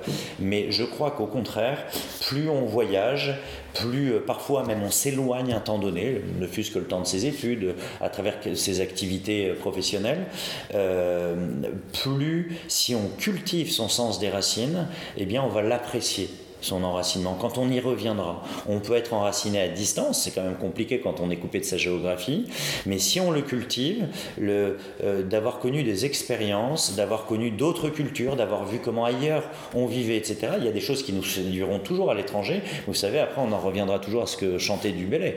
C'est euh, voilà, mieux que les palais romains au fond des cieux, euh, c'est mon petit Loiret, finalement, qui me manque. Et, et ça, sans tomber dans le romantisme, sans tomber dans une forme d'angélisme, sans tomber dans, dans aujourd'hui, c'est voilà, on est toujours pris par le visuel, par l'essence, par les émotions, par le pathos, en fait, par l'affect. Si on réfléchit à ça, c'est très vrai.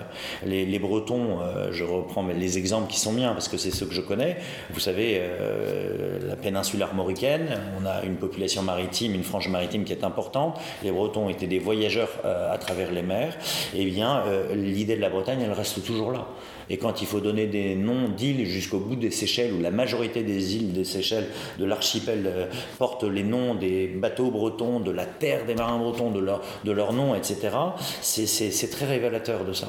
Et ça, c'est important. Donc moi, je, je, je pars du principe que plus on cultivera son enracinement, de manière intellectuelle ou réelle, plus on sera porté à être bon avec les autres, mais vraiment dans le sens de la caritas, quoi, euh, avec une meilleure compréhension, parce que le reste est un mirage. Le reste est un mirage de faire croire qu'on serait sur une planète avec un citoyen universel. Cette idée-là, elle date de, des Lumières. Il n'y a que Montesquieu qui, euh, voilà, parmi les philosophes du 18e, a essayé d'élaborer une théorie, euh, d'ailleurs qui vient pas de lui, qui vient des philosophes de l'Antiquité, sur le lieu, le climat et l'influence que ça peut avoir sur le caractère, voire sur le tempérament.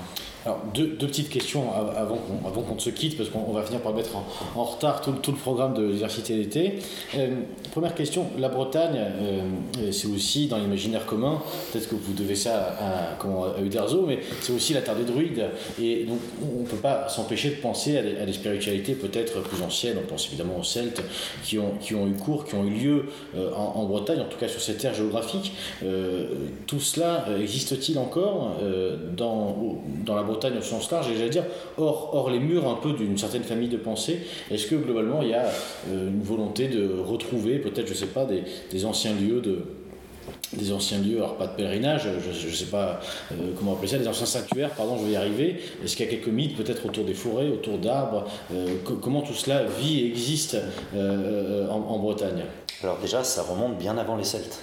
Parce que vous savez, les plus anciens monuments euh, euh, qu'on appelle les architectures sacrées, hein, les dolmens, les tumulus, euh, les, alignements de menhirs, les cromlechs, datent du néolithique.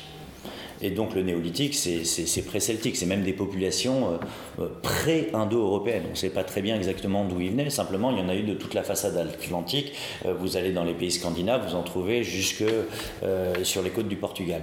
Donc ça, vraiment, voilà, on, en a eu partout. Alors ça, évidemment, aujourd'hui déjà on peut les visiter, ils existent, ils sont classés, et on essaye d'avoir une lecture de ce patrimoine qui effectivement pose question, interroge, en soi est porteur de sens pour se dire comment des populations qui n'avaient euh, pas euh, inventé la roue, ni domestiqué le cheval, ont réussi à dresser comme des bâtisseurs de cathédrales, même si c'est certainement plus frustre, mais des monuments qui vont avoir 5000 ans, 6000 ans aujourd'hui, qui sont encore sur notre paysage et qui viennent manifester, même si la lecture est complexe, euh, qui viennent manifester simplement le sens pérenne de l'homme qui veut laisser une empreinte sur son paysage et qui du coup est habité par le sens du sacré.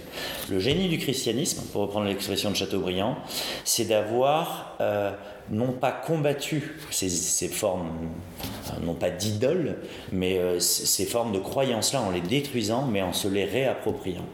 Et la plupart des, buts chez nous euh, sont dédiés à l'Archange de la Lumière, à Saint-Michel, etc. Il peut y avoir le monument néolithique qui, qui, qui, va côtoyer le, monument chrétien, et la Bretagne, du coup, de fait, est un pays qui n'a pas connu de martyrs les seuls martyrs qu'il y a eu, Donatien Rogatien à Nantes, c'est euh, du fait des Gallo-Romains, c'est pas des populations autochtones. Donc il y a eu un christianisme qui s'est fait en douceur, euh, et qui existe aussi, qui, va exister à travers le celtisme. Après, ça sera euh, fixer la géographie même de Brocéliande, avec les chevaliers de la table ronde, qui a bien brûlé cet été, en tout cas 300 hectares, avec une, une, terre, effectivement, qu'on appelle une terre de légende, une terre sacrée, en tout cas qui a le sens du sacré. Et ces petites communautés d'hommes qui se mettaient à bâtir des monuments elles envoyaient pas le bouc, exactement comme le bâtisseur de cathédrale qui pose la première pierre, mais qui verra jamais la première messe célébrée dedans. Euh, ça nous donne quand même une vision de l'homme qui est très transcendantale hein, dans la vision anthropologique qu'on peut avoir de ces choses-là. C'est de se dire, mais ben voilà, quelle était leur finalité? Bah, nous, aujourd'hui, on vit pour nos loisirs. Pour, euh, Et qui tranche, effectivement, j'allais le dire, avec, avec peut-être notre vision de la bonne Dernière question, avant de conclure cet entretien. Question, j'allais dire, incontournable. euh, que faire? Euh, Là, vous allez vous adresser dans quelques instants à, un parterre de jeunes gens qui, vont écouter, j'allais dire, religieusement, c'est le cas de le dire, avec ce, thème d'université d'été, le, propos qui va tourner, donc on l'a dit, autour de l'enracinement. J'imagine néanmoins que vous avez prévu de leur parler d'initiatives et de moyens d'incarner cet d'incarner cette volonté, cette recherche du sacré, euh, j'allais dire, au quotidien. Alors, Monsieur Denis, que faire? Bah, moi, je dirais, vous avez déjà tout à fait raison, c'est vraiment un, impératif, déjà, de, s'investir, où qu'on soit, avec le niveau qui est le sien, parce que si on ne fait pas ça, c'est la place pour le wokisme, c'est la place pour la cancel, cultu- euh, la cancel culture, c'est-à-dire qu'aujourd'hui, on n'a pas d'autre choix que de déconstruire les déconstructeurs. Voilà. Sinon, c'est voilà, la civilisation meurt. Les civilisations meurent bien de deux choses. Soit, je l'ai dit tout à l'heure, euh, parce qu'il y a le refus de transmettre, soit parce qu'il y a une volonté de détruire. Aujourd'hui, on le sait très bien, on ne va pas du tout être dans le complotisme, il y a une volonté de détruire, il y a, une forme de haine de soi. Donc, euh, pour cela, sur cette sorte de champ de ruines actuel, euh, il faut proposer des projets, et des projets qui fédèrent, et des projets joyeux aussi, hein, qui, euh, voilà, pas, pas juste des théories. Donc, moi, je suis catholique, donc mes projets, évidemment, je vais viser toujours la même chose, ma part de salut, le souverain bien. Donc, ça peut être les pèlerinages. Euh, nous, c'est ce qu'on a essayé de mettre en place avec Faith Braise. À la base, euh, foi en Bretagne, c'était euh, quatre amis ensemble. Le prochain aura lieu bientôt, demeurant. 17 et 18 septembre, voilà, avec l'arrivée dans la, dans la basilique de Sainte-Anne-d'Auray, très grand sanctuaire breton au lieu de la foi, avec une messe à 15h30, une messe solennelle, on été extraordinaire. On a encore de la chance de pouvoir bénéficier de ces choses-là dans notre diocèse. Et la basilique est remplie, le bagad rentre dedans, ça vous fait une caisse de résonance, ça fait presque voler en éclats les vitraux. C'est très impressionnant, on en ressort pour le coup ému, mais c'est la bonne émotion des choses viriles qui ont de la gueule. Euh, donc voilà, on, on peut avec des amis se dire voilà, on va relever ses bras, on retrousse ses manches. Pourquoi? Pour redresser un calvaire, pour euh, faire même un pardon local avec sa famille, quelques amis, à nouveau pour se réapproprier ces fêtes villageoises et religieuses qui, à la différence d'une fête foraine ou du bal musette, sont quand même ordonnées autour de la messe et la bénédiction des œufs, des eaux, l'inorzen, le feu sacré, etc., qui va à côté et qui, une fois de plus, mêle, vous voyez, c'est beau ça, mêle des, des pratiques, des usages très anciens, très chrétiens, que le christianisme, une fois encore, dans son génie, s'est réapproprié. En tout cas, s'est servi. Après, je l'ai dit tout à l'heure, ça commence dans la famille, avec euh, euh, la capacité à transmettre ça. Moi, moi, moi, je suis héritier de l'éducation que m'ont donné mes parents. Je me suis jamais endormi le soir sans que mon père me raconte une histoire, une légende, mais il ne lisait pas. On était encore, euh, il était lettré, mais on était encore dans la tradition orale, des choses qui se transmettent, avec la volonté, euh, voilà, d'utiliser le muscle qu'on a dans le cerveau pour retenir des choses. Et moi, je, je- ce qu'aujourd'hui j'enseigne à mes enfants, finalement, j'ai pas l'impression d'avoir inventé grand chose que d'essayer de retransposer ce que j'ai reçu de mes parents. Je vous le dis, il y a le combat pour les écoles, et vous savez qu'il est, important, hein, au niveau de l'éducation, au niveau de l'histoire, au niveau de la foi, au niveau, euh, au niveau du complément de ce qu'on, d'éducation que la famille va donner, et puis a le choix des prénoms, euh, la réappropriation de tout le patrimoine, à nouveau matériel, même le collectage, donner des conférences, écrire des livres, s'intéresser à l'histoire locale, pour après s'intéresser à la plus grande histoire et aller vers la culture et la civilisation. Eh merci beaucoup et on vous souhaite une excellente conférence qui ne saurait tarder à débuter. Merci. Vaudor, merci à vous.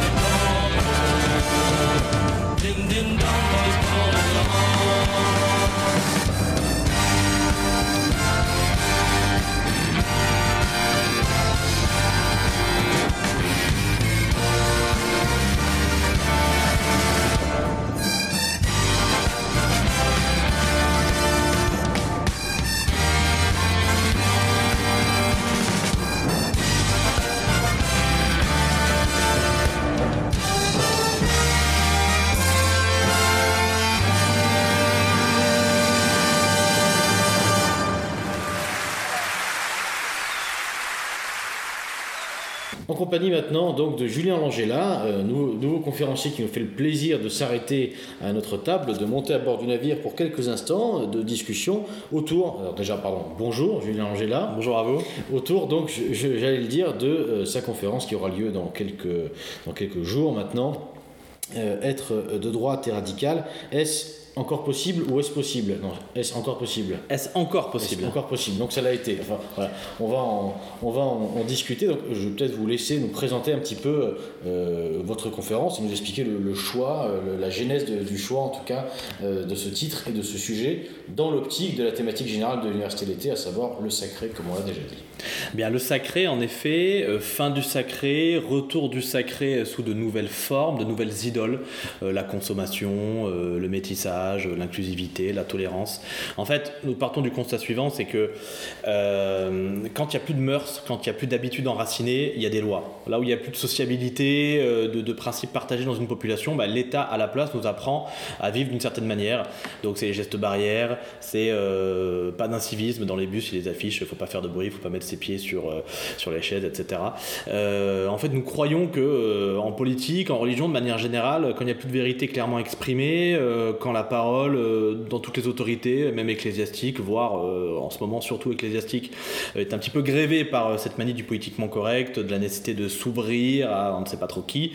Ben, nous sommes entrés finalement dans une époque de confusion et nous voulons ramener un peu de vérité. Et nous, en fait, nous n'inventons rien, nous sommes des passeurs. Nous transmettons des vérités qui sont intemporelles sous de nouvelles formes. nous avons vocation à être des pédagogues. Et finalement, ben, voilà, le mot de droite, le clivage gauche-droite, ça fait partie de ces mots dont on a perdu le sens. Et selon moi, il y a être à droite, c'est une position relative sur l'échiquier politique, qui peut varier selon les aléas euh, civilisationnels, les changements de sociologie ou même géopolitique. Être euh, libéral pendant la guerre froide, c'est pas le même libéralisme qu'aujourd'hui, en tout cas, c'est pas les mêmes positions. Euh, on le voit bien avec l'actualité aussi, la Russie, les États-Unis. et être de droite. Et euh, voilà, je défends l'idée qu'il y a une position, euh, un courant philosophique, euh, être de droite, qui aujourd'hui est quasiment plus représenté dans le champ politique à droite, et qui est victime, c'est voilà mon idée principale, d'une tentation antifasciste pour se faire accepter des médias. Et donc je passe un petit peu, voilà, j'ai passé en revue dans ma conférence toutes ces fausses attitudes de droite qui en fait empruntent au logiciel antiraciste, antifasciste pour se faire accepter. On l'a bien vu avec l'affaire Hassan Iqiyoussen, on a vu des personnalités de droite dire mais c'est horrible, il est homophobe, il est antisémite. Bon, un jour, quelqu'un au Rassemblement National ou euh, chez War Conquête dira il est transphobe. Euh, mais en fait, à chaque fois qu'on utilise les arguments de l'ennemi, on met une pièce dans le jukebox de cette idéologie qui, euh, en fait, historiquement, nous, vient de la gauche et, et nous tue, nous assassine notre identité. Alors là, là on, a, un début de définition sur le de droite. Est-ce qu'on peut revenir maintenant sur le radical Alors, quelle serait la définition de, de, ce terme? Pour moi, la droite ne peut être que radicale dans la mesure où, euh, je reprends cette fameuse phrase du chevalier de Charette, héros de la Vendée contre-révolutionnaire, euh, notre patrie à nous, ce sont euh, nos tombeaux, notre terre, notre foi. eux, la patrie, ils l'ont dans la tête. Nous, nous l'avons sous nos pieds. Mais pour défendre tout ce à quoi nous sommes attachés, eh bien la réaction doit devenir révolution. Et c'est la raison pour laquelle je crois que euh, un bon terme pour qualifier ce que devrait être la droite aujourd'hui, c'est révolution conservatrice. Euh, c'est un vieux terme qui caractérise un mouvement de pensée euh, au début du XXe siècle en Allemagne, avec des émanations un petit peu ailleurs. Mais en fait, c'est parfaitement d'actualité. Être radical, c'est remonter à la racine du mal clairement, euh, là, on a eu un, fait d'actualité intéressant. Ce sont les feux de forêt qui ont ravagé la France depuis euh, juillet. En fait, on a deux positions qui sont affrontées. Une position droitarde un peu caricaturale. Ouais, c'est la faute des gauchistes qui refusent d'entretenir les forêts parce qu'ils idolâtrent la nature. C'est le fameux tweet de Mac Lesguy, le responsable d'une émission scientifique sur M6, qui s'est attaqué à EELV. Et en face, on a les gens de gauche qui disent non, mais c'est le réchauffement climatique. Euh, il faut que l'État gère toutes les forêts de manière bureaucratique, ça se passera bien. Bon, la réalité, c'est qu'en fait, les forêts sont désertées parce qu'il n'y a plus personne qui y travaille, parce que plus personne ne vit dans la rue et donc la disparition des petits métiers traditionnels, d'une économie locale, de circuits courts, fait que n'occupant plus la nature, euh, bah, l'homme la laisse brûler. Et donc le discours de la droite devrait être en fait une sorte de localisme qui appelle à repeupler les campagnes, à refaire vivre nos campagnes, à défendre une économie de circuits courts euh, réellement euh, locale. Et pour cela, bah, il faut s'affronter avec le libéralisme, avec les puissances d'argent. Et ainsi la droite serait vraiment de droite et plus libérale. Alors, pour revenir quand même sur ce terme de, radicalité, euh, on, imagine souvent, enfin en tout cas ce terme sous-entend souvent une posture, une attitude euh, euh, quasi physique, mais d'abord bien entendu intellectuelle et morale, mais quasi, quasi physique, disons-le. on imagine tout de suite quelqu'un de vraiment d'engagé, prêt à mettre, la, peau au bout de ses idées. Et parallèlement, aujourd'hui, alors on, on, va en rediscuter, mais le terme de droite a quand même peut le dire, mal vieilli. Euh, et donc, à l'inverse, ça renvoie euh, là, pour le coup, à des idées, euh, vous, vous avez commencé un petit peu à, l'évoquer en parlant de fausse droite, mais en tout cas, dans, un imaginaire qui peut être le nôtre, ça renvoie à, des idées quand même un petit peu, j'allais dire, vieillottes, pour pas dire passées. Alors, et sans, sans, faire jeunisme aucun, bien entendu. Alors, on, retrouve là encore un réel paradoxe. C'était ce que vous comptez souligner aussi avec cette question un peu provocatrice. Est-ce encore possible? C'est encore possible à condition euh, de prendre pour étendard, euh, selon moi, euh, la phrase suivante toute vérité est nôtre. Et de ne pas avoir peur d'étudier ce qui se dit, ce qui se fait ailleurs. je pense à José Bové qui, il y a peut-être maintenant 15 ans ou 20 ans, je ne sais plus, avait démonté le McDo de Millau en disant défendre l'exception culturelle française. pour moi, ça c'est de l'agite propre de droite, 100% de droite.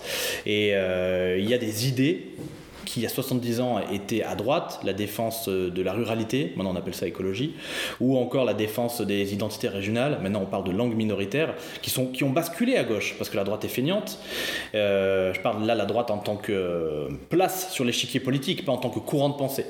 Et donc être radical, c'est aller aux racines, et donc c'est, s'il le faut, oui, se frotter à l'ennemi, voir ce qu'il y a aussi de bon dans la, dans la critique forgée par l'ennemi, qui autrefois était la nôtre. Hein. Je suis désolé de remonter aussi loin, mais au 19e siècle, la droite elle était catholique sociale, elle a fait interdire le travail des enfants, euh, elle militait pour qu'il y ait un repos le dimanche, elle était sociale. Et aujourd'hui, l'ennemi est toujours le même. Ne pouvant pas exploiter les travailleurs en France, il les exploite à l'autre bout du monde. Euh, et euh, par d'autres biais, le, veau d'or continue son entreprise. Et en face, il y a une droite assez mollassonne qui a peur pathologiquement de paraître de gauche alors que le rôle de la droite est au contraire, à mon avis, de défendre les petits contre les puissants, euh, tous les puissants, que ce soit les puissances d'argent dans le secteur privé ou euh, la bureaucratie euh, étatique.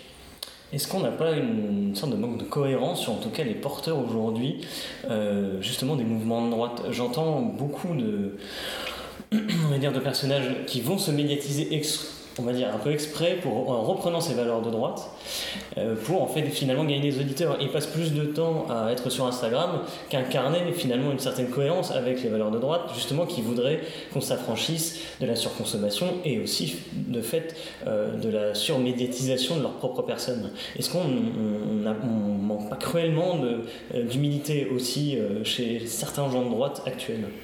Alors il y a un vrai problème, vous l'avez soulevé, c'est l'hypermédiatisation, l'hyper communication qui est chronophage et euh, qui a éradiqué euh, à mon sens, dans tous les partis politiques de droite, nationalistes, utilisez les adjectifs que vous voulez, le pôle formation. Avant, dans tous les partis politiques, en tout cas dans les partis politiques de notre tendance, il y avait euh, au Front National autrefois euh, un pôle de formation et de radicalité où la jeunesse pouvait, euh, comme des supporters de foot dans un stade, exprimer une radicalité canalisée par une formation qui aujourd'hui n'existe plus. la communication a tout phagocyté et le dernier exemple en date, c'est l'affaire Hassan Iqiyoussen, où en fait on on encourage un discours totalement euh, adverse uniquement pour obtenir une victoire tactique à très court terme, alors que sur le fond, nos idées euh, reculent. Par exemple, 15 euh, ans après, 17 ans après le non au traité établissant une constitution pour l'Europe, il n'y a plus aucun parti politique capable de gagner le pouvoir qui est partisan de sortir de l'Union Européenne. Ça n'existe plus. La question du racisme anti-blanc, je ne sais pas si vous êtes rendu compte, mais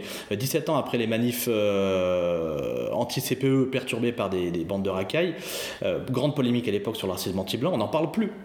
le grand remplacement, feu de paille pendant la campagne présidentielle parce que Zemmour a remis le sujet, mais hop là, à peine Macron est revenu au pouvoir que ça y est, le sujet est revenu l'islamisme. Et on parle plus d'immigration. Donc en réalité, je pense que la France ne s'est pas droitisée, notamment par paresse intellectuelle, par obsession de la communication. Elle s'est polarisée. Il y a des gens de droite de plus en plus à droite, il y a des gens de gauche de plus en plus à gauche avec une nouvelle gauche, qui est l'enfant monstrueux, mais quand même l'enfant de l'ancienne gauche, et puis un extrême centre macronien.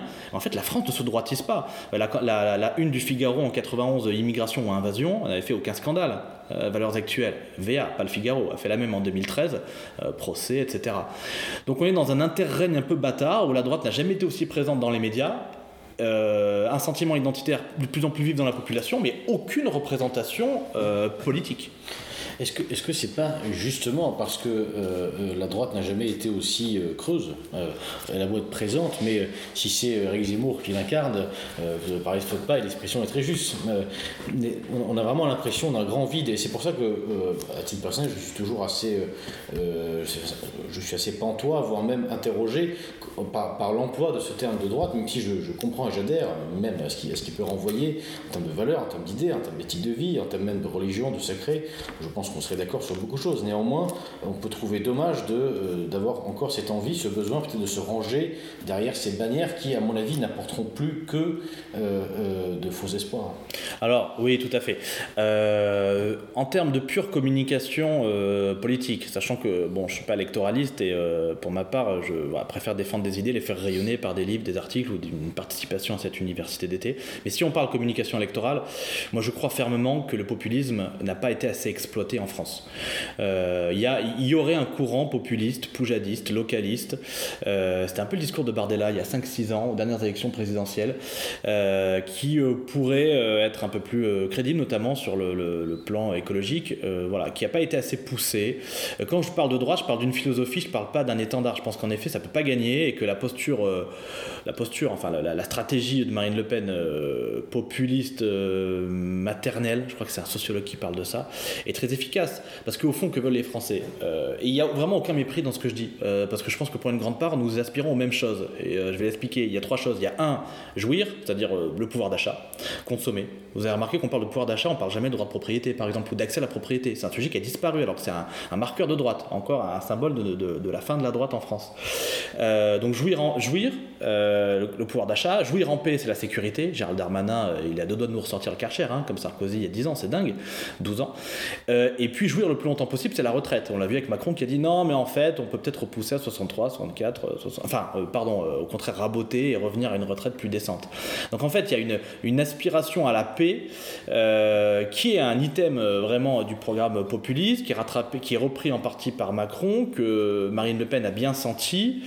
Et la droite aujourd'hui n'incarne plus grand-chose. En fait, l'union des droites, cette stratégie a poussé Quelqu'un comme Zemmour, qui est un colbertiste, un étatiste, qui euh, faisait la leçon sur Marion Maréchal à propos de lutte des classes euh, il y a 2-3 ans euh, à l'incorrect, et qui maintenant est devenu un libéral. Enfin, qui défend, qui propose un parti politique libéral. Donc voilà les, conséquences de, l'électoralisme. tout le monde est berné, le règne du mensonge. Alors, euh, pour, revenir un petit peu euh, sur, l'université d'été, euh, une question qu'on se pose et que se posent forcément les jeunes en, venant ici, en participant à cette université d'été, que faire, que faire avec ce constat qu'on vient de poser sur cette relation finalement entre le fait d'être de droite, en tout cas d'accepter cette philosophie, le fait de chercher aussi à, avoir une posture, avoir un mode de vie, une unité de vie, j'allais dire radicale. que faire avec tout ça au quotidien? Dans quoi s'engager? Comment l'incarner? Comment le matérialiser? Des enfants d'abord, plein et blanc. Voilà, ça je pense c'est la première chose. Euh, réussir sa vie euh, privée, professionnelle, être un exemple, être fécond. on n'est pas toujours fécond en famille, on peut être fécond d'une autre manière. C'est très important, intellectuellement, dans le réseau associatif. je me rappelle d'un texte d'un prêtre flamand, l'abbé Gantois, qui disait à ses militants nationalistes d'abord, choisissez une femme qui accepte vos idées, soit capable de, de mourir pour vous à défaut de, mourir pour, pour vos idées et euh, enracinez-vous et vivez en cohérence avec, euh, avec vos idées.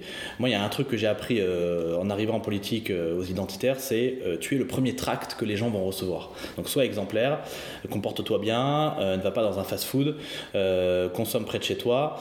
ça, c'est facile. et souvent, on est emporté par un romantisme un peu révolutionnaire, on dit tout ou rien et du coup, on fait rien. Mais on peut poser des petits gestes quotidiens de consommation et après au niveau politique, il faut s'engager localement. Il faut essayer de prendre des petites mairies, il faut se regrouper, il faut surtout, quoi qu'on fasse, euh, on peut monter une école indépendante, on peut euh, s'engager, pourquoi pas, même si j'ai de plus en plus de réserves dans un grand parti national. Euh, dans tous les cas, il faut garder à l'esprit que la République gouverne mal mais se défend bien. On l'a vu avec la dissolution de Génération Identitaire qui n'avait jamais subi de condamnation judiciaire et la dissolution de l'Alvarium, qui est quand même un mouvement purement local. Qu'est-ce qui fait qu'un ministre de l'Intérieur dissout un mouvement purement local? Donc je crois que le temps des grandes persécutions politiques pour la droite catholique est tous ceux euh, qui s'en rapprochent, même non catholiques, mais pour Gérald Darmanin c'est la même chose, hein, néo-païen, catholique, etc. Ce temps est revenu et donc il faut comprendre que nous sommes euh, dans un interrègne un peu bâtard. D'un côté, il faut être capable de vivre dans les catacombes pour retrouver une certaine pureté, en même temps, il faut être capable de rayonner. Mais je pense qu'il y avait plus de lumière en fait euh, dans les catacombes de l'homme éternel que dans les bordels euh, à l'étage du dessus. Euh, donc finalement, on en est là. On en est dans une. Pour reconquérir le pays, il faut d'abord s'en séparer. Il faut d'abord se séparer de la République. Il faut assumer ça. Il faut assumer cette séparation. Il faut surtout pas être le complice des discours assimilationnistes républicains dirigés contre le communautarisme islamiste. mais évidemment, nous, non plus, on n'a pas envie de vivre avec la République. Elle nous tue depuis deux siècles. donc il faut s'en séparer. Il faut rayonner. Mais pour ça, il faut aussi connaître notre peuple et, pas, et refuser le syndrome Amish. En fait, il faut aimer notre peuple tel qu'il est. Euh, avec ses défauts. Euh, et faut, pour reprendre le terme de Frédéric Mistral, il ne s'agit pas seulement de, faire, de refaire une majorité électorale, il s'agit de refaire un peuple. C'est un joli mot de la fin, d'autant plus que c'est un slogan qu'on a souvent entendu à l'Académie Christiana. Julien Angela, merci beaucoup et bonne conférence à venir. Chers camarades, chers auditeurs, ainsi s'achève notre reportage angevin estival auprès d'Academia Christiana. En cherchant à sortir euh, de ces querelles religieuses qu'a connues notre famille de pensée il y a quelque temps, en choisissant ce thème risqué qui est le sacré, Academia Christiana nous invite à réfléchir sur notre propre engagement Devons-nous demeurer euh, des chapelains égocentrés, euh, chacun jouant sa partie pour son camp, ou préférons-nous euh, participer à une refondation dynamique de notre famille de pensée, basée, elle, sur des spiritualités vécues pleinement, autrement dit, incarnées sans socle spirituel, rien n'est possible. Cela a été suffisamment dit à, ce micro. Au moment où de faux prophètes pullulent sur le net, contribuant par leurs attitudes de starlet à alimenter un système prétendument combattu, euh, proférant à qui veut l'entendre des conseils de vie à tout va, et n'hésitant plus à se croire égaux euh, de grandes figures, euh, il nous apparaît fondamental de renouer avec quelques notions, quelques valeurs, quelques maximes déjà données en son temps par le regretté, très regretté Dominique Vénère, la nature comme socle, l'excellence comme but et la beauté comme horizon. N'est-ce pas là une belle définition du sacré? À l'abordage et pas de quartier.